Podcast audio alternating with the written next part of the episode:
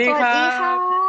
วันนี้ก็กลับมาพร้อมกับดิฉันขวัญข้าวคงเดชานักวิชาการจากสำนักนวัตกรรมเพื่อประชาธิปไตยค่ะ แล้วก็ผมศิวพลนักศรีจากสำนักนวัตกรรมเพื่อประชาธิปไตยครับ ค่ะ วันนี้ โอ้โห ยังไงก็ไม่พ้นเรื่องโควิดจริงๆอะพี่เฟรมไม่ว่าเราจะรู้สึกว่าทุกเทปที่เราเปิดมาเนี่ย เราจะเกรินกันเรื่องโควิดขึ้นมาก่อน ทุกรอบเลยเนาะใช่ว่าไหมครับ มันยังเป็นปัญหาที่ยังแก้ไม่ได้แล้วก็ยังยังหาทางอยู่ว่าจะไปยังไงต่อและมาตรการของเราจะรับมือกันยังไงต่อนะครับ มันยังมีต่อไปเรื่อยใช่ค่ะใช่แล้วดูเหมือนจะยืดยาวไปแบบหลายคนเกรงกลัวว่าอาจจะถึงสิ้นปีเลยซะด้วยซ้ำเนี่ยๆโอ้เพราะงั้นไหนๆช่องเราก็ทำเรื่องการเมืองแล้ว เรามาดูเรื่องอะไรที่เป็นการเมืองรัฐศาสตร์กันนิดนึงดีกว่า เมื่อวันจันทร์ที่ผ่านมา 6 เมษายน 2563 เป็นวันครบรอบนะคะ ครบรอบ 3 ปีรัฐธรรมนูญของไทย ฉบับล่าสุด ฉบับ 60 ใช่ค่ะครับก็คือเป็นฉบับที่หลายคนเนี่ยตั้งหน้าตั้งตาเฝ้ารอคอยใจจดใจจ่อแต่ว่า เฮ้ย มันจะยกร่างผ่านปะวะ มันจะได้ไหมเราจะมีรัฐธรรมนูญใช้ไหมเราเราจะมีเลือกตั้งไหมเมื่อย้อนกลับไปเมื่อปี 60 เนี่ยค่ะ ก็คือเป็นที่พูดถึงกันในสังคมมากว่ารัฐธรรมนูญเนี่ยมันจะสามารถใช้ได้จริงหรือเปล่าแล้วมันมีปัญหาอยังไงภายใต้การเขียนมาตรการต่างๆ มาตราต่างๆเนี่ยเขียนไว้เพื่อจำกัดฝ่ายตรงข้ามหรือเปล่า หรือตั้งใจเอามาแก้ปัญหาการเมืองไทยได้จริง ๆ ประเด็นตรงนี้นะครับ หลายคนก็บอกว่าอย่าเพิ่งไปแก้มันเลยเราเอาระยะเวลาเราใช้งานจริงก่อนดีกว่าว่าถึงเวลาจริงอะมันใช้งานได้หรือเปล่า ซึ่งตอนนี้ก็สามปีแล้วนะครับหลังจากการประกาศใช้ ก็น่าจะพอพิสูจน์กันได้บ้างแล้วนะครับ ว่ามันสามารถใช้ได้ดีแค่ไหน ทีนี้นะครับอืมก็จะมาดูกันว่าเพจสำนักนวัตกรรมเพื่อประชาธิปไตยของพวกเราเนี่ยครับมีการทำโพลด้วยนะครับในช่วงที่ผ่านมาเนี่ยใช่แล้วอ่าทีนี้เราก็ทำโพลในการตั้งคำถามสำรวจว่าสำหรับผู้ที่ติดตามเพจของเราเนี่ยมีความคิดเห็นยังไงครับ หลังจากผ่านมา 3 ปีกับรัฐธรรมนูญ 2560 เนี่ยเป็นยังไงบางประเด็นต้อง แก้ไขดีแล้วหรือเปล่า หรือว่าต้องแก้ไขยังไงบ้าง โอเคเราก็จะมาสรุปคร่าวๆประมาณนี้นะครับว่าโพลที่ออกมาตอนนี้ก็คือ73.68%นะครับเขาบอกว่าแก้ไขใหม่ทั้งฉบับเลยนะครับลองลงมาเนี่ย15.79%เนี่ยถึงจะบอกว่าเหมาะสมเป็นส่วนใหญ่ แก้ไขแค่บางประเด็นก็พอ ในขณะที่ 10.53%เนี่ยเขาบอกว่ามีประเด็นจำนวนมากที่ต้องแก้ไข ซึ่งก็เห็นอยู่ชัดเจนว่า ส่วนมากอะบอกว่าให้แก้ไขเพียงแค่ว่าเสียงส่วนใหญ่นะครับเขาบอกว่าให้แก้ไขทั้งฉบับซะมากกว่านะครับในเมื่อเราพูดถึงตรงนี้นะครับว่ารัฐธรรมนูญต้องแก้ไข แต่สิ่งที่ชวนคิดต่อมาก็คือ แล้วจะแก้อะไรดีล่ะครับ ซึ่งถ้าเราไปดูอ่าอย่างเว็บที่สำรวจเกี่ยวกับพวกกฎหมายอย่างเป็นทางการอย่างพวกไอรออย่างเงี้ยนะครับเขาก็มีข้อเสนอเหมือนกันว่า ถ้าจะแก้เหรอคุณลองดูปัญหาหลักๆ 3 ข้อนี้ดีกว่าไหม มันค่อนข้างซับซ้อน ซึ่งผมจะสรุปง่ายๆประมาณ 3-4 ข้อประมาณนี้นะครับว่าอ่าอันดับแรกเนี่ยสิ่งที่ต้องแก้เลยก็คือวิธีการแก้รัฐธรรมนูญเนี่ยครับคือสิ่งที่ต้องแก้ฟังดูงงไหมครับ วิธีแก้รัฐธรรมนูญคือต้องแก้รัฐธรรมนูญวิธีการแก้รัฐธรรมนูญเนี่ยนะครับสิ่งที่ต้องแก้อย่างแรกเพราะมันค่อนข้างซับซ้อนมากเพราะว่าถ้าจะอืมสรุปคร่าวๆเนี่ยเขาบอกว่ามันมีสามวาระหลักนะครับ ในการแก้ไขรัฐธรรมนูญ โดยมาถึงเนี่ยต้องให้คนยื่นไม่ว่าจะเป็นคงมสสหรือประชาชน ในการยื่นเนี่ยวาระรับหลักการเนี่ยต้องใช้เสียงไม่น้อยกว่าครึ่งหนึ่งของสภา หรืออย่างน้อย 375 เสียงนะครับ แต่ทีเนี้ยต้องมีสวเห็นชอบไม่น้อยกว่า1ใน3 ซึ่งก็คือ 84 คนของสว ต้องยอมรับรัฐธรรมนูญฉบับใหม่ด้วย ซึ่งในแง่หนึ่งเนี่ยอื มมันก็ไม่ง่ายซะทีเดียวเลยนะครับ เพราะว่าใช่อย่างถ้าจำกันได้เนี่ยวันโหวตนายกรัฐมนตรีเราก็จะเห็นสวบอกว่าทั้งหมดเนี่ยไปทิศทางเดียวกันหมดเลยก็คือเห็นชอบพลเอกประยุทธ์จันทร์โอชานะครับค่ะซึ่งแน่นอนว่าการจะแก้รัฐธรรมนูญที่ไปลดทอนอำนาจเขาเป็นไปได้หรือเปล่าที่สวมากถึงหนึ่งในสามเนี่ยจะยอมรับการลดทอนอำนาจ หรือแก้ไขกฎที่ทำให้เขาเสียเปรียบอย่างนี้อ่าขั้นแรกก็ยากแล้ว เป็นความท้าทายตั้งแต่สเต็ปแรกเลยทีแค่เดียวเข้าไปก็ยากแล้ว อันที่สองอืม ก็ไม่ยากเท่าไหร่เพราะว่าเอาเสียงข้างมาก 376 เสียงก็พอ แต่ขั้นตอนสุดท้ายเนี่ยก็ยากเหมือนเดิม เขาบอกว่าอาศัยเสียง 376 เสียงของสภาเห็นชอบ โดยที่สวหนึ่งในสามก็ต้องเห็นชอบเหมือนกัน อันนี้ก็ยาก แถมมีอื้อหือพ่วงตอนท้ายนิดหนึ่งด้วยนะครับ บอกว่าฝ่ายค้านต้องเห็นชอบโดยขั้นต่ำอะ 20%ของแต่ละพักนะครับ อันนี้เขาเตรียมมาเลยว่า ถ้าเกิดว่าอย่างเอ่อพักที่เขาที่ผ่านๆมาชนะเลือกตั้งอย่างเพื่อไทยชนะเขาก็เผื่อไว้เลยว่าถ้าฝ่ายค้าน 20%ไม่เห็นด้วยคือคุณจบแน่ๆ แต่ประเด็นคือกลับกัน ฝ่ายนี้กลายเป็นฝ่ายแพ้แทนส่วนพลังประชารัฐขึ้นเป็นรัฐบาล ก็อาจจะพลิกจากที่เขาคิดไว้นิดหน่อยนะครับ ก็แสดงว่าถ้าจากฝ่ายค้านเนี่ยณปัจจุบันสถานการณ์ตอนเนี้ยไม่น่าห่วงเท่าไหร่ที่ห่วงคือ ถ้าต้องการจะแก้จะได้รับเห็นชอบจากสวไหมใช่เพราะว่า 84 เสียงจากสวเนี่ยโอ้โหพูดได้ว่ายากเลยนะครับ ในการโน้มน้าวความคิดเห็น เพราะถ้าประชุมสภาเราเราไปดูถ่ายทอดสดครั้งที่ผ่านมาเนี่ยเราจะเห็นเลยว่าโอ้โหเกิดข้อถกเถียงบ่อยมาก ระหว่างสสฝ่ายค้านกับสวเนี่ย แทบจะทุกสัปดาห์ที่สองฝ่ายนี้จะออกมาถกเถียงกันในสภาครับ ดังนั้นจะทำยังไงให้ 84 คนยอมรับได้ คือยากตั้งแต่วาระรับหลักการครับและผมจนมาถึงวาระลงมติเห็นชอบเนี่ยโอ้โห ใช่ ก็ถือว่าเป็นความท้าทายกันไปครับผมเนาะ เราก็เห็นว่าแบบในหลายเดือนที่ผ่านมา ไม่สิประมาณมีนากุมภาเนี่ยแหละที่เราเอ่อน้องๆนักเรียนในรั้วมหาลัยแล้วก็รั้วเอ่อโรงเรียนหรือสถาบันศึกษาได้ออกมาพยายามที่จะ เรียกร้องให้มีการแก้รัฐธรรมนูญ ให้มีการเอ่อเปลี่ยนแปลงเพื่อความประชาธิปไตย เสรีภาพแล้วก็เอ่อ freedom of speech ที่เราเห็นกันเนี่ยแค่ออกมารวมพลังเดินอาจจะยังไม่พออาจจะต้องมีการศึกษาถึงข้อกฎหมาย แล้วก็หลักการขั้นตอนในการที่จะกว่าจะฝ่าฟันเข้าไปเพื่อที่จะทำให้อ g e n d a ของพวกเขานั่นน่ะเปลี่ยนแปลงให้มันเกิดขึ้นใช่ได้เนาะครับ แต่ว่ากว่าจะฝ่าเข้าไปได้เนี่ยก็มีสวด้วยซึ่งตรงเนี้ยไอรอก็บอกว่าเป็นสิ่งที่ต้องแก้เหมือนกันนะครับ เพราะว่า ถ้าเราไปดูในรัฐธรรมนูญเนี่ยมาตรา 269 เขาบอกว่าสว250คนเนี่ยจะมาจากการคัดเลือกกันเองนะครับ อันนี้ต้องแยกความเข้าใจผิดของบางคนนิดหน่อยที่บอกว่าสวมาจากการเลือกตั้ง อาจจะใช่ในช่วงแรก เพราะว่าจะมาจากการเสนอตัวของสสวในแต่ละพื้นที่ แต่ว่าปลายทางเนี่ยที่สวเนี่ยเลือกกันเองเลือกกันไปเลือกกันมาสุดท้ายเนี่ยคอสชเป็นคนจิ้มครับว่า 250 คนเป็นใครบ้างอ่าเราก็เจอแล้วว่าปัญหามันอยู่ตรงไหนซึ่งแต่ละคนที่ถูกจิ้มมาเนี่ยจะมีวาระ ทั้งหมด5ปีนะครับ ในการอยู่ในตำแหน่งห้าปีไม่ใช่ห้าสี่ปีปีนะครับ มันจะมีแบบเหลื่อมมาด้วยปีหนึ่งอืมเผื่อแบบเลือกตั้งครั้งต่อไปเขาจะไม่มีสิทธิ์โหวตนายกต่ออีกครั้งหนึ่งด้วยอืมอ่าซึ่งตรงนี้ไอรอก็เสนอว่าควรมาจากการเลือกตั้งหรือเปล่า สวเนี่ยถึงจะยุติธรรมกับอำนาจที่เขาได้รับ หรือในทางหนึ่งอย่างอย่างเรื่องด้านรัฐศาสตร์ที่ผมเรียนมาเนี่ยก็มีคนพูดเหมือนกันว่า สวเนี่ยอาจจะไม่ได้มาจากการเลือกตั้งก็ได้ แต่ว่าเขาไม่มีสิทธิโหวตนายก หรือว่าเลือกนายกคนนอก ซึ่งเป็นอำนาจที่มากมายในขณะนี้ก็คือที่มาง่าย แต่ว่าอำนาจน้อยตามอำนาจตามที่มาที่มันง่ายนั่นเองนะครับมแล้วก็ไอเราก็ยังพูดอีกเรื่องหนึ่งที่ว่าต้องแก้ไขผังรัฐธรรมนูญ ก็คือเรื่องของระบบเลือกตั้งแบบจัดสรรปันส่วนผสมครับ ก็คือที่เราใช้ในครั้งล่าสุดเมื่อ 24 มีนาปีที่แล้วเนี่ยครับ มีความงงๆกับตัวเลขนิดหน่อยอ่าเรื่องแบบอะไรเก้าอี้เซิร์ฟหรือแบบบัตรเขย่งอะไรพวกนี้นะครับ ประเด็นหลักค่ะก็คือมันเป็นเรื่องของบัตรเลือกตั้งใบเดียวครับ ที่มันไม่สะท้อนเสียงว่า ตกลงที่เขากาไปเนี่ยเขาชอบคนในพื้นที่สสในพื้นที่จริง ๆ หรือว่าเขาชอบพักแต่จำใจโหวตให้ เพราะว่าคำนวณเนี่ยมันคำนวณจากกาช่องเดียวแล้วก็ตัดสินกันไปเลย ตรงเนี้ยมันไม่ชัดเท่าไหร่นะครับในจังเรื่องแบบที่คุณขวัญข้าวบอกนะครับ ก็คือการคำนวณที่นั่งมันมันไม่ชัวร์เพราะว่า เดี๋ยวมันสามารถแก้ได้เดี๋ยวอยู่ดีพักนี้มันมีที่นั่งขึ้นมาเดี๋ยวอยู่ดีพักนี้หายไปไหนอะไรอย่างนี้นะครับ สรุปว่าจากที่ไอรอเขาเสนอมาเนี่ย เป็นที่น่าสนใจเนาะตั้งแต่ขั้นตอนในการจะแก้รัฐธรรมนูญเลยเนี่ยคือสิ่งที่เราต้องแก้อันดับแรก การที่สวเข้ามามีบทบาททั้งทั้งที่อย่างที่เมื่อกี้พี่เซมก็บอกเข้ามาโดยคัดเลือกกันมาเอง อย่างนี้เป็นต้น ไหนจะระบบการจัดสรรคะแนนที่ว่ามันค่อนข้างงง แล้วก็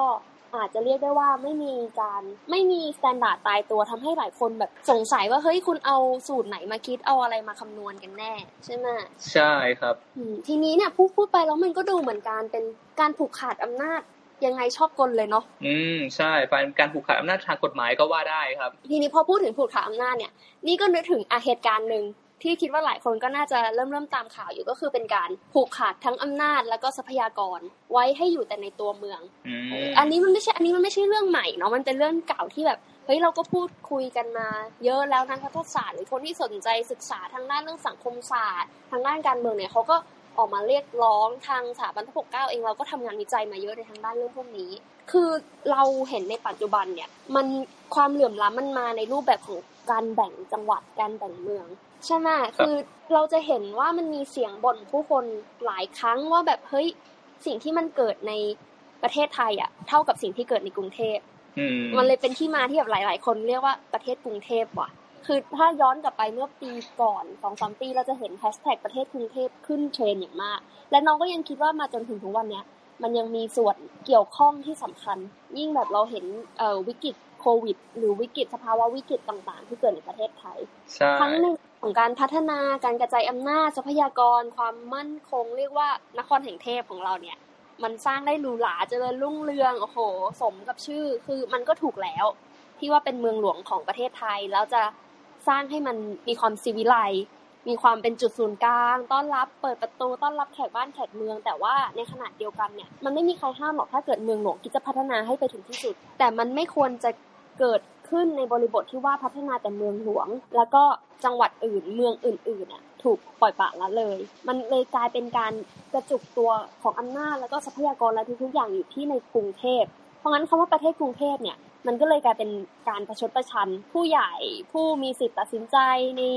ทิศทางบ้านเมือง ว่าแบบทำไมถึงสนใจแค่กรุงเทพและปล่อยปละละเลยจังหวัดอื่นๆ คืออะโอเคเราอาจจะต้องยอมรับว่าจังหวัดอื่นก็ไม่ได้ปล่อยปละละเลยขนาดนั้น ไม่ว่าจะเป็นจังหวัดที่มี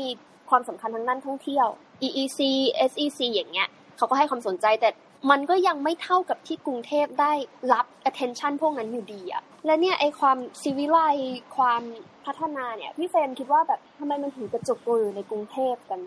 อย่างเดียวเลยอะในประเทศไทยที่มีทั้งหมด 77 กว่าจังหวัดเนี่ย คือปัญหาส่วนหนึ่งนะครับ อาจจะเพราะว่าประเทศไทยของเราอะอาจจะมีเรื่องมายาคติที่ยึดถือกับคำว่า civilize อยู่ครับ คือเขาถือว่ากรุงเทพเนี่ยมันเป็นศูนย์กลางของประเทศไทย ซึ่ง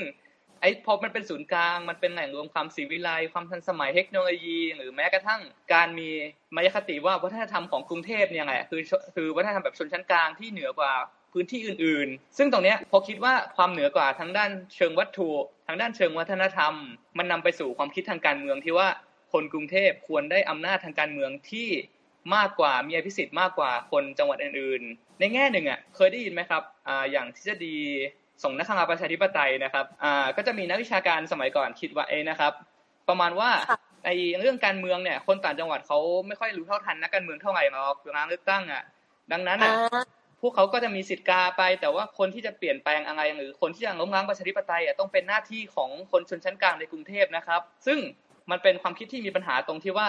มันเป็นการโยนอภิสิทธิ์ให้คนกรุงเทพในการมีสิทธิ์มีอำนาจ ในการควบคุมทั้งอำนาจทางการเมือง แล้วควบคุมทั้งทรัพยากรเหนือต่างจังหวัด กลายเป็นว่ามันเป็นการผูกขาดว่าเออคนกรุงเทพเนี่ยทำซีวิไลที่มากกว่า สามารถมีอำนาจที่มากกว่า ซึ่งมันกลายเป็นปัญหาทำให้ต่อมาเนี่ยคนเริ่มมีทฤษฎีในทางกลับกันเรียกว่าทฤษฎีการกระจายอำนาจครับ ถ้าถามว่ามันมาช่วงไหนก็อาจจะเป็นช่วง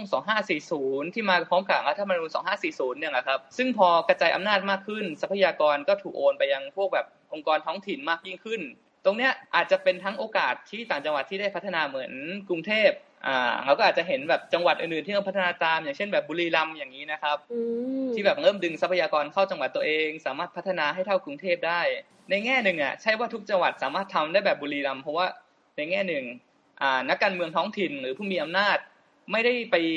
มีทุกจังหวัดแล้วไม่สามารถดึงทรัพยากรเข้าจังหวัดตัวเองได้มากพอๆกัน ดังนั้นอะมันจึงกลายเป็นว่าบางจังหวัดที่เขามีอิทธิพลมากเขาก็ดึงเข้าจังหวัดตัวเองได้ ในขณะที่คนที่ไม่สามารถมีปากมีเสียงพอเท่ากับผู้มีอำนาจคนอื่นๆเขาก็ดึงเข้าไม่ได้ และจังหวัดเขาก็ยังได้รับการกระจายทรัพยากรไม่เท่าเทียมกันอย่างนั้นนะครับนึกง่ายๆนะครับ อย่างช่วงที่มันมีโควิดใหม่ๆอย่างเงี้ยครับมีพื้นที่ไหนบ้างที่ได้รับการกระจายหน้ากากเพราะว่าอย่างกรุงเทพอย่างเงี้ยเรามีข่าวว่า เออเนี่ยรัฐมนตรีมาเปิดงานแจกหน้ากากที่ทำเนียบ ที่กระทรวงใช่แต่ทีเนี้ยระหว่างที่เขาแจกกันที่กระทรวง แล้วคนต่างจังหวัดได้อะไรหรือเปล่า หรือจนกระทั่งตอนนี้ครับเขาได้กระจายทรัพยากรอะไรไปบ้าง ทั้งหน้ากากทั้งเจลล้างมือ ก็เห็นหลายคนที่ออกมา เรียกร้องว่าเฮ้ยให้มีการแจกหน้ากาก แจกเจลอะไรเงี้ยส่วนมากก็คือที่เขาว่าแจกก็คือแจกในกรุงเทพ ใช่ไหมนี่ไปเห็นในทวิตเตอร์ก็มีคนแบบเอ่อตัดพอว่าใช่สิฉันมันไม่ใช่ลูกป้านี่ ก็เลยไม่ได้อะไรเลยอย่างนี้เป็นต้น แต่อย่างที่พี่เฟรมพูดมันก็ตรงนะที่ว่าพวกกลุ่มคนในประเอ่อในกรุงเทพเนี่ยประชากรในกรุงเทพเนี่ย จะเป็นชนชั้นกลางที่มักจะสะท้อนภาพตัวเองว่าเป็นชนชั้นกลางที่เหนือกว่าชนชั้นกลางอื่น ๆ ในจังหวัดอื่น หรือแม้แต่แบบอีลิทที่มีเงินในต่างจังหวัด อันนั้นคือความคิดของชนชั้นกลาง ซึ่งแบบ ประชากรในกรุงเทพเนี่ยเรียกว่ามีบทบาทในการดำเนินทิศทางของประเทศ อย่างเห็นได้ชัด ไม่ว่าจะกระทรวงไหนๆหรือว่าแหล่งเศรษฐกิจก็อยู่แต่กระจุกกันแต่อยู่ในกรุงเทพสาทรสุขุมวิทอย่างนี้เป็นต้น เพราะฉะนั้นเนี่ยมันก็เลยเป็นสิ่งที่สะท้อนให้เห็นว่าคนในกรุงเทพเนี่ยสามารถเข้าถึงทรัพยากร และก็อำนาจได้โดยง่าย เราจะเห็นอย่างง่ายๆเลยยกตัวอย่างเมื่อกี้พี่เฟรนเขาเราอยากไปหลายอันแหละอันนี้เรายกตัวอย่างสิ่งที่เห็นได้อย่างชัดเจนคือการศึกษา คือมหาลัยดีๆท็อปๆส่วนมากก็คืออยู่ในตัวเมืองโดยเฉพาะในกรุงเทพก็มีหลายที่แหละอ่าเราจะไม่พูดถึงเมืองอื่นอย่างเช่นไมคอนแกนอื่นๆ และที่เล็กลงไปกว่านั้นก็คือเด็กที่พยายามจะสอบเข้ามหาลัยดีๆ พวกเนี้ยต่างก็ต้องทยอยเข้ากลุ่มเพื่อที่จะเข้ามาติวหรือแบบเรียนแบบแนว ใช่ไหมเพราะมันเป็นรีซอสที่ต่างจังหวัดอะไม่มีหรือถึงมีก็มีดีไม่เท่า ง่าย ๆ เลยตึกวรรณสอนครับใช่ไหมคะง่ายเข้าไปกว่านั้นอีกหนังสือเนี่ยโหในกรุงเทพเราเข้าห้างเราก็มีลาคิโนคุนิยะ B2S เอเชียบุ๊กแต่คือในต่างจังหวัดอะการเข้าถึงแหล่งทรัพยากรพวกเนี้ย มีไม่เท่ากรุงเทพหรือตัวหัวเมืองใหญ่ ๆ ใช่ครับ มีใครหลายคนพูดว่า เอ้ย เดี๋ยวนี้สมัยนี้แล้วอะ คุณก็เปิด PDF ดิ คุณก็สั่งมาที่บ้านสิ ใช่ มันทำได้ แต่คือ แต่คือมัน a basic necessity พวกเนี้ย ถามว่าทำไมรัฐถึงไม่พอไวให้ทำไมเราถึงเห็นว่า เฮ้ย บริษัทนั้นหรือว่ากลุ่ม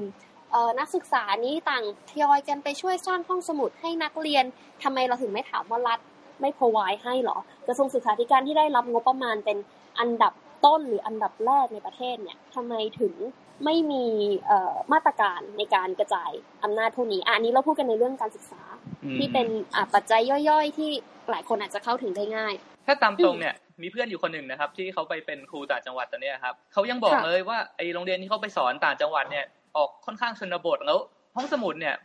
โล่งๆมาเลยครับ คือแบบตอนปัจจุบันนี้ยังต้องมาโทรแบบเออตามหาหนังสืออยู่เลยแบบเออเอาหนังสือไหนมาให้เด็กดี เออ มีใครมีช่วยบริจาคหนังสือให้หน่อยอะไรเงี้ยกลายเป็นว่าหนังสือที่มันเป็นความรู้แบบที่ทุกคนควรมีสิทธิ์เข้าถึงได้ กลายเป็นว่าต้องมาตามหาให้เด็ก ๆ ได้อ่านหนังสือกันนะครับอะนอกจากเรื่องการกระจายอำนาจที่มันเป็นเรื่องของ urbanization การที่ผลักให้คนเนี่ยต้องเข้าเมือง เพื่อที่จะหาความเจริญ ความก้าวหน้า หรือโอกาสในชีวิตที่มันดีขึ้น อย่างเนี้ยเรามีหลานอยู่สุพรรณเวลาจะสอบ ทีก็คือแบบสอบไอสนามสอบใหญ่ๆ ก็ต้องเข้ามาในกรุงเทพเช่าโรงแรม เช่าที่พักใกล้ๆสนามสอบเพื่อที่จะตื่นมาสอบแล้วคือก่อนสอบก็ต้องนั่งรถตู้เข้ามาสอบที่อย่างเงี้ยคือเห็นได้ชัดในเรื่องอ่าเรื่องปัจจัยการศึกษาเล็กๆนี่ที่เรายกตัวอย่างมาเนี่ยว่ามันกระจุกอยู่แค่ในกรุงเทพหรือหัวเมืองใหญ่ ๆ มากแค่ไหน และโอกาสของคนมันเข้าไม่ถึง หลายคนโอเคหลานอาจจะโชคดีที่แบบพ่อแม่ส่งเสีย พ่อแม่ขับรถมาเรียน พ่อแม่มีเงินให้เข้ามาสนามสอบในกรุงเทพแต่คือหลายหลายคนเด็กคนอื่นที่ไม่มีโอกาสอันนี้ก็เป็นเรื่องที่แบบ ถ้าคิดมันก็เป็นเรื่องที่น่าเศร้าอะ ว่าไหมอะ อืมใช่ครับ เพราะว่าถ้าสมมติดูอย่างต่างประเทศเนี่ยครับเขาถือว่าการศึกษาเนี่ยเป็นสิทธิขั้นพื้นฐานเลยนะครับ ที่คนมีสิทธิ์เข้าถึงห้องสมุดอะไรอย่างนี้อ่าหรืออย่างห้องสมุดของมหาลัยอะไรอย่างนี้ก็แบบเข้าถึงกันได้นะอะไรอย่างนี้ ทีนี้เนี่ยอ่าในแง่ของ resource แน่นอนโอ้โห เราเห็นความไม่กระจาย มันกระจุกจือในกรุงเทพเนี่ยเราเห็นกันอย่างชัดเจน ทีนี้มาทางด้านสังคมศาสตร์อย่างเมื่อกี้พี่เฟรมก็พูดเรื่องความสิวิไลความมีความรู้สึกว่าคนในกรุงเทพเนี่ยมีอภิสิทธิ์เหนือกว่า มีความเป็นอิลิทมากกว่าแม้จะเป็นชนชั้นกลาง ตั้งแต่ชนชั้นกลางระดับล่างชนชั้นกลางระดับกลางจริงๆ เป็นต้น ทีนี้เนี่ยเมื่อเรามาพูดกันถึงเรื่องนี้เนี่ยเราต้องมองในเรื่องของเสียง ไม่ว่าจะเป็นการพัฒนาการส่งเสริมจากส่วนกลางก็ดีเนี่ยแต่ไอการรวมอำนาจไว้ที่ศูนย์เนี่ยมันเป็น mindset ที่สร้างให้ทุกคนเชื่อว่าประชาชนในกรุงเทพเสียงดังมากกว่าประชาชนชาวชาวต่างจังหวัดที่พี่เฟนก็พูดไปในเรื่องเมื่อกี้งานวิจัยมากมายงานเขียนมีรองรับ มันรวมไปถึงเรื่องของความเป็นศักดิ์ศรีของความเป็นประชากรในประเทศ และคือมันเป็นการเปรียบเทียบเมืองหลวงและเมืองต่างๆ คือถ้าพูดให้อย่างง่าย ๆ ก็คือเหมือนอะเด็กบ้านนอกกับเด็กเมืองกรุงเนี่ยคือเราแค่พูดเซนเทนเนี้เฉยๆอะอาจจะไม่มีอะไรอาจจะเป็นในแง่ของการวิเคราะห์ แต่คือพอพูดออกไปอะไอตัวเซนเทนเนี้ยมันมีมันมีความรู้สึกของมันอยู่อะแล้วคนที่รับเอ่อคำพูดพวกนี้เขาก็รู้สึกได้ว่าอ๋อมันมีการเปรียบเทียบอย่างชัดเจนเลยนะ เด็กบ้านนอกกับเด็กเมืองกรุง เพราะงั้นเนี่ยนอกจากการกระจายอำนาจที่มันไม่ทั่วถึงทุกจังหวัดแล้วอะความรู้สึกของคนต่างจังหวัดอะ มันกลายเป็นการโดน exclude ออกจากประเทศ เหมือนว่าแบบ เอ้ย มันไม่สำคัญ พวกเราไม่สำคัญไอ้ต่างสิ่งที่เกิดขึ้นในต่างจังหวัดมันไม่ใช่เรื่องวาระระดับประเทศทั้งที่กรุงเทพถึงแม้จะเป็นเมืองหลวง แต่ก็เป็นหนึ่งในจังหวัดของประเทศไทยทำไมถึงได้รับหน้าสื่อมากกว่า ไม่ว่าจะเป็นน้ำท่วมภัยฝุ่น PM 2.5 หรือแม้แต่ไฟป่าตอนนี้ที่เกิดขึ้นที่เชียงใหม่ ที่อยากให้แบบ หลายหลายคนเข้าไปสนใจแล้วก็ดูจริง ๆ ว่าแบบเชียงใหม่ได้รับผลกระทบมากแค่ไหน มันก่อให้เกิดฝุ่น PM 2.5ที่เป็นอันตรายต่อชีวิต แล้วไฟไหม้ป่าเนี่ยก็ทำลายทรัพยากรธรรมชาติ และก็สัตว์ต่างๆ ที่อยู่ในพื้นที่นั้นมากแค่ไหน แต่จะเห็นว่าหลายคนอะ หลายคนยังไม่รู้เกี่ยวกับเรื่องไฟไหม้ป่านี้เลยใช่ เพราะว่าเอาจริงๆเข้า หลายคนยังไม่ได้สงสัยด้วยว่าก่อนหน้านี้ปัญหาฝุ่น PM 2.5 ค่อนข้างหนักสาหัสเลยนะครับ ในเชียงใหม่เนี่ยใช่ค่ะ ขึ้นเป็นอันดับหนึ่งในโลกอะจำได้มีอยู่วันหนึ่งอะนั่งเช็คคือเชียงใหม่ฝุ่น PM 2.5 ขึ้นเป็นอันดับหนึ่งของโลก และนี่คือก่อนที่จะมีไฟไหม้ป่าด้วยซ้ำใช่แต่คือในกรุงเทพกลับไม่มีใครพูดถึงอะทางทั้งที่แบบตอนที่ฝุ่น PM 2.5 ในกรุงเทพมันดัง มันแย่มากอะคือทั่วทั้งประเทศรับรู้อะ อะอย่างยกตัวอย่างปีที่แล้วมันมีไฟไหม้ที่เซนทันเวิร์อย่างเงี้ยนี่คืออยู่หัวหิน ไฟยังไม่ทันดับอะคือ รู้ข่าวกันทั่วแล้วอะว่าไฟไหม้เซนทันเวิร์นี่คือความแตกต่างที่สื่อให้ความสนใจและสื่อไม่ได้ให้ความสนใจกับสิ่งที่เกิดในต่างจังหวัดเท่ากับสิ่งที่เกิดในกรุงเทพเพราะฉะนั้นเนี่ยไฟไหม้ป่าเนี่ยมันเป็นเรื่องที่หนึ่งในสิ่งที่ใกล้ตัวเรามากพอๆโควิดเลยนะ แล้วคือมันอยู่ในประเทศเราด้วย มันไม่เหมือนไฟไหม้ป่าออสเตรเลีย ใช่ครับ เพราะถ้านึกถึงเรื่องความเป็นชาติเนี่ย ต่อให้ไอ เขาเราเป็นคนกรุงเทพแต่ว่าถ้าคนเชียงใหม่เขาลำบากเราก็ต้องช่วยเหลือ เรื่องการกระจายทรัพยากรก็ต้องไปช่วย ก็ต้องช่วยแก้ปัญหา คือเนี่ยความอย่างที่พี่เฟรมบอกเมื่อกี้ความเป็นชาติ แล้วก็เมื่อกี้ที่ได้บอกไปว่ามันเป็นการ exclude หรือการผลักเขาออก โดยจะตั้งใจหรือไม่ตั้งใจก็ตาม จากการที่เราไม่เห็นความสำคัญในสิ่งที่เกิดขึ้นในจังหวัดนั้นน่ะ เพราะงั้นเนี่ยมันจะเป็นการยิ่งแบ่งแยกเขาแยกเราไหมมันจะยิ่งเป็นการทำให้ ความรู้สึกของคนในชาติเนี่ยแตกแยกกว่าเดิมไหมอันนี้ก็ไม่มั่นใจว่ามันจะเป็นการพูดที่ extreme เกินไปหรือเปล่า แต่ว่ามันก็เป็นสิ่งที่น่าคิด ว่าถ้าเกิดรัฐยังทำเหมือนจังหวัดอื่นๆ ไม่ใช่ลูกป้าอย่างนี้ขึ้นมา ก็อาจจะมีคนหลายคนน้อยใจก็ได้ แล้วคือนอกจากนั้นอะมันอาจจะเป็นการผลักสร้างให้เกิดประชาชนเห็นว่าพึ่งอำนาจรัฐไม่ได้ แล้วก็เลยหันไปพึ่งอิทธิพลท้องถิ่นแทนอย่างนี้เป็นต้นใช่ไหมอย่างที่พี่เฟรมก็ได้บอกมันไปข้างต้นอิทธิพลท้องถิ่นมันก็มีขึ้นมา สามารถไปดึงกระจายอำนาจอะไรอย่างนู้นอย่างนี้ได้ เพราะฉะนั้นเนี่ยมันก็เลยเป็นเรื่องที่น่าจะต้องน่ากังวลนะแล้วก็น่าจะต้องให้พื้นที่ให้ความสนใจบ้างว่า ประเทศไทยไม่ได้มีแค่กรุงเทพเป็นศูนย์หลักเป็นเมืองหลวงก็จริงแต่ว่ามีหลายอย่างเกิดขึ้นในจังหวัดอื่นที่เป็นกลไกสำคัญในการขับเคลื่อนประเทศเหมือนกัน รัฐคือหน้าที่สำคัญที่ควรจะทำคือจัดสรรทรัพยากรอย่างเป็นธรรม กระจายอำนาจให้ไปทั่วทุกที่ให้มันมีการเข้าถึงการพัฒนาความเจริญ และเป็นที่พึ่งให้กับประชาชนได้ ปัจจุบันนี้เนี่ยที่เราเห็นตามหน้าสื่อหรือแม้แต่เรื่องไฟไหม้เรื่องโควิด มันทำให้เราตั้งคำถามต่อความเชื่อถือในรัฐบาลได้ มากมายเนาะอืมใช่แล้วในแง่หนึ่งอะกลายเป็นว่าทุกวันนี้ครับเวลามีการออกสื่อเรื่องไฟไหม้ที่เชียงใหม่ ตรงเนี้ยมันเหมือนกลายเป็นว่าชาวกรุงเทพแสดงความสงสารต่อชาวเชียงใหม่ มากกว่าจะเป็นการมองว่า เออ ในฐานะชาติเดียวกันเนี่ยเราควรวางมาตรการรับมือยังไงรัฐควรสนใจวางนโยบายยังไงในการแก้ไขปัญหา มันไม่ใช่เรื่องนี้แต่มันกลายเป็นเรื่องความทุกคนมาสงสารกันดีกว่า มันกลายเป็นเรื่องแบบนี้มันเป็นแล้วนะครับ ใช่มันกลายเป็นการอย่างที่บอกอะแยกเขาแยกแล้วอ๋อ ฉันเป็นคนกรุงเทพอะเออฉันรู้สึกสงสารนะแต่มันไม่ใช่ของความรู้สึกของคนในชาติ ที่ว่าเฮ้ยนี่คือปัญหาของบ้านเราเว้ยเชียงใหม่ก็บ้านเราอะไรอย่างนี้เนาะอ่าพูดถึงความเชื่อของรัฐบาลโอ้โหน่าเศร้าแต่สถานการณ์ในปัจจุบันเนี่ยเรียกว่าประชาชนขาดความเชื่อมั่น เชื่อถือ ในรัฐบาลเป็นอย่างมาก ทุกอย่างที่รัฐบาลทำมีคำติ มีการวิพากษ์วิจารณ์ออกมา ไม่ว่าจะมาตรการอะไรก็ตามเรียกว่ามีข้อบกพร่องที่ประชาชนชี้นิ้วใส่เราสองคนตรงนี้ไม่ได้จะบอกว่าสิ่งที่รัฐบาลทำนั้นผิดหรือว่าถูก แต่ว่าเรามองในแง่ที่ว่าไม่ว่ารัฐบาลจะมี action อะไร เราจะเจอ reaction ของประชาชนที่แสดงว่าสะท้อนให้เห็นว่ามันไม่มีความเชื่อถือ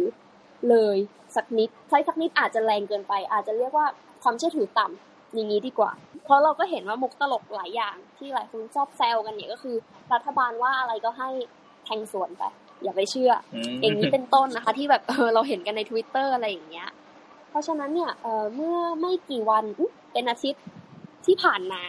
ก็เพิ่งประกาศพรกฉุกเฉินไปใช่ไหมคะ อ่าใช่ แล้วก็เราก็เจอกับการประกาศเคอร์ฟิวตั้งแต่สี่ทุ่มถึงตีสี่เนาะแล้วก็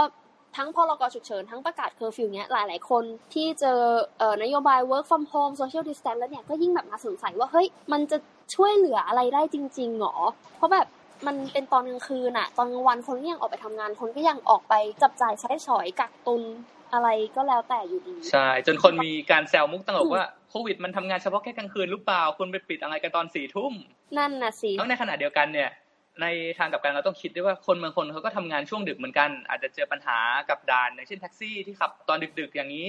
เขาจะกลับถึงบ้านทันไหมเขาจะโดนด่านดักจับก่อนหรือเปล่า หรือ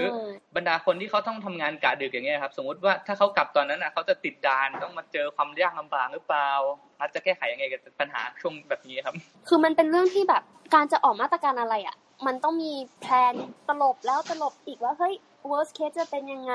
good case มันจะเป็นยังไง แล้วถ้าเกิดมันไม่ทั้ง worst ทั้ง good อะมันจะไปอยู่ตรงไหน โห เรื่องการคิดวิเคราะห์ นักคิดวิเคราะห์แผนนโยบายอะเป็นอะไรที่งานหนักมากเลยนะ และยิ่งทำให้ทั้งประเทศอย่างเงี้ย มันยิ่งเป็นอะไรที่แบบต้องคิดแล้วคิดอีกโอ้โห ถ้าตายอะบอกเลยถ้าเกิดต้องไปอยู่ในจุดนั้นคือเรียกว่าปวดหัวตายแน่เลยเนี่ยเพราะเนี่ยปัจจุบันหลายคนก็แบบ question มาตรการที่เราก็บอกกันว่าความเชื่อถือค่อนข้างตกต่ำคนก็ question ว่าข่าวลือของเคอร์ฟิว24 ชั่วโมงเนี่ยแค่เคอร์ฟิวตอนกลางคืนเนี่ยยังขนาดเนี้ยแล้วเคอร์ฟิว24 ชั่วโมงอะคุณจะจัดการยังไง ใช่ครับแล้วคือถ้าเกิดว่าเคอร์ฟิวตั้งแต่สี่ทุ่มถึงตีสี่เนี่ยยังมีเรื่องบางเรื่องที่คุณยังไม่ได้วางแผนรองรับไว้ เรื่องคนทำงานดึกหรือปัญหาการตรวจตาของเจ้าหน้าที่ แล้วถ้าเกิดว่า คุณปิด 24 ชั่วโมงล่ะ คุณเตรียมแผนหรือยัง แล้วนโยบายต่างๆ คุณพร้อมไหม สมมุติว่าถ้าเกิดจะปิดจริง ก็เป็นคำถามที่แบบเรียกว่ามันมัน depend on people life อะคือแบบชีวิตคนขึ้นอยู่กับมาตรการนโยบายแล้วก็คำสั่งของรัฐ เพราะงั้นเป็นอะไรที่แบบหลีกเลี่ยงไม่ได้เลยที่ว่ารัฐจะไม่ตอบคำถาม และรัฐจะไม่พยายามหาคำอธิบายที่ดีที่สุดมาเพื่อให้ประชาชนสบายใจ แค่เริ่มมีการล็อกดาวน์หรือสั่งปิดสถานที่สถานศึกษาการที่ทำงานห้างหลาย ๆ อย่างเนี่ยผู้คนเขาก็เริ่ม เท่าตรงๆก็คือมีการแพนิคแล้วยิ่งโดยเฉพาะคนที่เรียกว่าไม่ได้มีเงินเดือน หรือคนที่รับจ้างรายวันอย่างนี้เป็นต้นก็คือ การพยายามจะใช้ชีวิตอยู่หรือการทำมาหากินของเขามันทวีคูณความยากลำบากมากยิ่งขึ้น ใช่โดยเฉพาะอย่างเรื่องของทรัพยากรเนี่ยครับ ถ้าลองดูเนี่ยเราก็จะเจอปัญหาเหมือนกันว่า อ้าวคนก็ตั้งคำถามรัฐจัดสรรทรัพยากรพอไหมเรื่องหน้ากากนะครับ ก็ยังไม่เคลียร์นะครับ เรื่องที่ว่าหน้ากากมีการกักตุน หรือผู้มีอิทธิพลเข้ามาแทรกแซงเรื่องการจัดสรรหน้ากากแม้กระทั่งเรื่องของอย่างเจลล้างมือเงี้ย คุณแจกกระจายไปทั่วหรือยัง แล้วคนทั่วไปสามารถหาได้หรือเปล่า หรือโดยเฉพาะอย่างยิ่งถ้าปิด 24 ชั่วโมงอะแล้วคุณจะหาของพวกนี้ยังไง ใช่ คือแค่ตอนนี้ปิดแค่ตอนกลางคืนอะ เรายังสามารถออกไปเดินซื้อของกักตุนของได้อะ คนยังหาหน้ากากหาเจลไม่ได้เลยแล้วคือ ถ้า 24 ชั่วโมงอะอาหารสิ่งของจำเป็นอะรัฐจะสามารถมีความสามารถเพียงพอที่จะหาให้เราและเอามาส่งให้เราหรือไม่โอเคหลายคนอาจจะบอกมันมีเคสน้ำท่วมที่เคยเกิดขึ้นมาก่อน แต่คือน้ำท่วมคือมันไม่ใช่ทั้งประเทศถูกไหมเนี่ยค่ะเพราะงั้นมันก็สิ่งที่เราพูดไปทั้งหมดมันก็กลับมายังคำถามเดิม คือ ไม่ว่าจะวิกฤตไหนๆหรือแม้แต่ในสถานการณ์ธรรมดาที่ปกติเลยนะ ทุกอย่างฟังก์ชันเหมือนเดิมเลยนะ รัฐจัดสรรยังไง รัฐจัดสรรอำนาจ ทรัพยากร การเข้าถึงความมั่นคง ยังไงให้มันมีประสิทธิภาพ และเพียงพอต่อความอยู่รอดปลอดภัยของประชาชนทั้งประเทศ ไม่ใช่แค่กรุงเทพ ก็เป็นเรื่องที่น่ากังวล น่าเศร้า แล้วก็น่าศึกษาต่อไปเรื่อยๆ ว่า รัฐบาลพลเอกประยุจันโอชาจะมีมาตรการยังไง ในการขับเคลื่อนต่อไป แล้วก็ช่วยพวกเราออกจากวิกฤตในครั้งนี้ เพราะคิดว่า มันไม่น่าจะจบแค่เมษานี้แน่ๆ ใช่ครับ อาจจะยาวไปจนถึงปีใหม่เลยด้วยซ้ำใช่ไหมแล้วมันมีคำถามมากมาย อย่างเช่นเรื่องของปัญหาการรับมือทางเศรษฐกิจ ถ้าพูดคำๆเนี่ยเพราะอย่างห้าหกปีที่ผ่านมาเนี่ยเศรษฐกิจคุณยังลาบากเขาบอกว่าโลกมีปัญหาเศรษฐกิจไทยเลยมีปัญหาแล้วถ้าทุกวันนี้ล่ะมีไวรัสด้วยเศรษฐกิจไทยมันยังจะดิ่งกว่าเดิมหรือเปล่าใช่ค่ะแล้วไหนจะเรื่องที่ว่าถ้าปิด 24 ชั่วโมงแล้วอะ มันจะมีพวกขนส่งมีเพียงพอหรือเปล่า ทั้งขนส่งอาหาร หรือแม้กระทั่งสิ่งของใช้จำเป็น หรือแม้กระทั่งอย่างที่มีข่าวขำๆก็อย่างเรื่องไข่ไก่เงี้ยครับ ที่แยกกันซื้อจนเที่ยงเลย จนต้องมีบางพักออกมาบอกว่าแบบเอ้ยพักผมขายไข่ไก่ให้เองก็ได้ยังไงการที่ไม่ได้รับคำตอบหรือคำอธิบายที่มันชัดเจนอะมันยิ่งทำให้คนไร้ซึ่งความเชื่อถือหนึ่งแล้วก็จะพูดว่าสติก็ดูจะเป็นการกล่าวหาเกินไปเรียกว่าเป็นการตื่นตระหนกเพราะห่วงกลัวความปลอดภัยในชีวิต ถ้าเกิดรัฐสามารถทำให้เราเชื่อได้ว่าเราสามารถพึ่งพารัฐได้ และรัฐสามารถกระจายอำนาจให้เห็นอย่างทั่วถึงได้ว่ามันไม่มีการคอร์รัปหรือมันมีการงุบยิบเอาของไปนะมันเป็นโปร่งใส transparency และแฟร์คิดว่าประชาชนเนี่ยจะเชื่อถือและพร้อมที่จะยอมทำตามกับคำสั่งของรัฐมากกว่าที่เป็นอยู่ ใช่ไหมคะครับผมเพราะฉะนั้นวันนี้โอ้โห ก็คุยกันนานและมีหลายเรื่องเลยที่ว่าเราพูดกันมาเนาะตั้งแต่รัฐธรรมนูญมาจนถึงประเทศกรุงเทพแล้วก็เคอร์ฟิวยังไงก็ขอบคุณทุกท่านที่รับชมรับฟังมากเลยนะคะ แล้วก็อย่าลืมรักษาตัวเองนะคะ พยายาม social distance ไว้ แมสหาไม่ได้ก็ลองแมสผ้าดูนะคะ ใช้เจลใช้อะไรล้างมือพยายามทำความสะอาดเข้าไว้แล้วก็ ยังไงขอให้รักษาสุขภาพ อยู่ดีมีใช้รับชม รับฟังพวกเรากันไปต่อเรื่อยๆค่ะ แล้วก็กลับมาพบกับพวกเรากันใหม่ในเทปหน้าๆนะคะ สวัสดีครับ